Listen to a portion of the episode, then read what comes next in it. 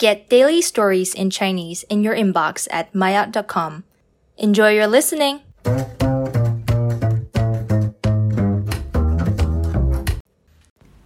maayot 中级，我很容易满足。我一直觉得自己很幸运。